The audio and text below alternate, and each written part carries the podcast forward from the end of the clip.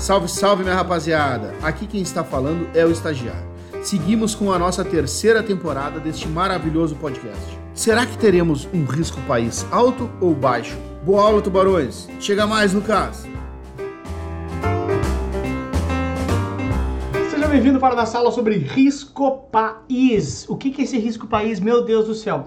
Como eu sempre te digo, né, muitas vezes acontece com a gente, e esse caso não é diferente, de o próprio nome entregar quem que é a pessoa. Ou seja, é o risco de um país. Olha que coisa simples isso. Ou seja, na prática é a chance de um país não honrar com seus compromissos. Simples assim. Quer ver? Olha só.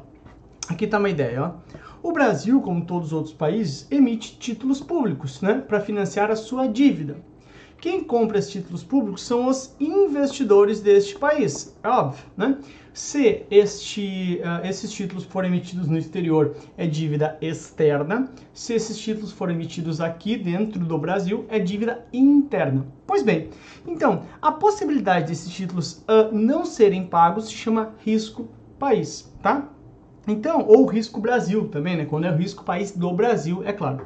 Uh, um exemplo claro é que a própria Argentina né, em menos de 10 anos, deu duas vezes, que chama de default, ou seja, deixou de pagar a sua dívida por duas vezes, tá? Então nada mais é do que o grau de incerteza econômica de um determinado país, ou seja, o, o, o quanto é incerto a, a capacidade de pagamento desses títulos emitidos por esse país. Ok, bacana. O que, que, se faz então?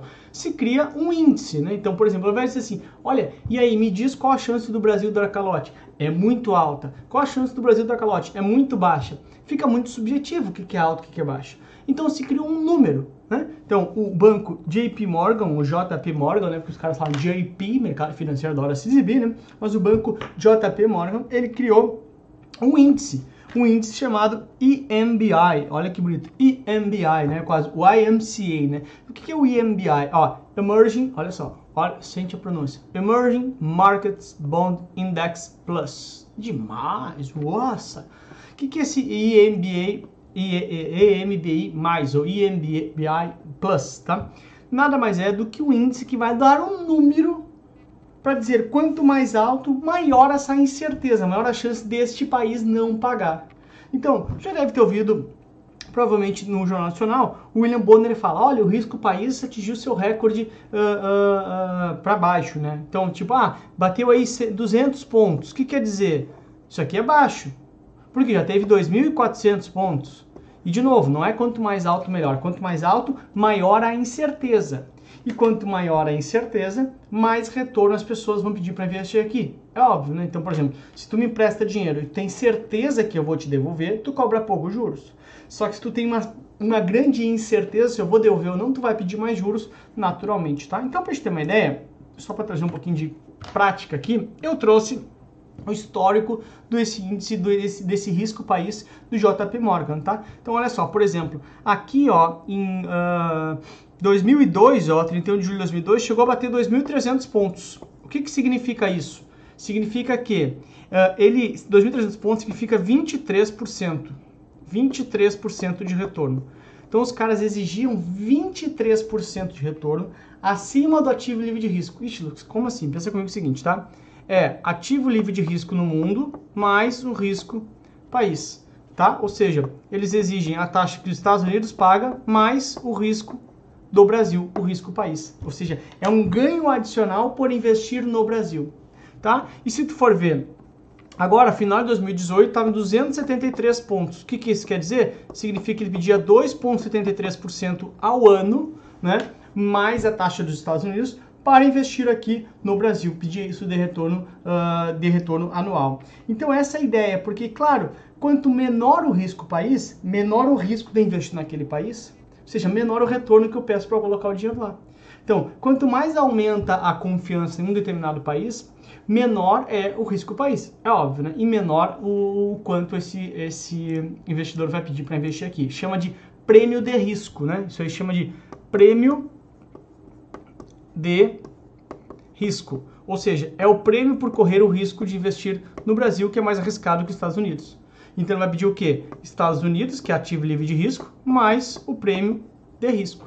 Ou seja, mais um prêmio por correr o risco. Essa é a ideia básica, ok? Então se a gente voltar aqui, tá? Só para decorar isso aqui, esse chegou na tua prova EMBI, ops, chegou na tua prova EMBI Plus, é só tu lembrar, ó, é muito bom investir. Aonde? No Brasil, tá? Com isso tu leva o MBI vai dizer o quanto é bom investir no Brasil ou não. Ou seja, porque isso é o retorno que tu ganha, que nem eu te expliquei, tá? 200 pontos significa que tu ganha 2% acima dos Estados Unidos. Então, é muito bom uh, investir no Brasil. Ou, às vezes, dá pra... É, é, deixa aqui, ó. Deixa eu voltar aqui outra manhãzinha para tu decorar também. Que é o seguinte, quer ver? Ó, IMBI. Eu mereço no Brasil investir? Aí ele vai dizer sim ou não. Ah, e quanto que eu ganho para merecer investir lá, entendeu? Então, só para tu lembrar, se aparecesse que a prova é assim, ah, o índice MBI plus tal, tal, tal, o que, que significa? O risco de um país. Então, se lembrar, o risco de investir no país. Isso aqui, como o próprio nome diz, é só dos países emergentes, tá? Mercados emergentes que tá aqui, tudo bem? Então, com essa manhãzinha, já leva para tua prova decora bem tranquilamente. Chegamos aí à nossa questão de prova. E ele fala assim, ó, o índice MBI Plus é utilizado para qual finalidade? Aí tu lembra na tua prova. Eu mereço no Brasil investir. Eu ganho quanto a mais? Isso tem um símbolozinho a mais, né? Eu ganho quanto a mais? Então, ah, determinar a taxa de retorno dos títulos privados, não, porque isso aqui é risco país e não risco dos, uh, da, das entidades privadas.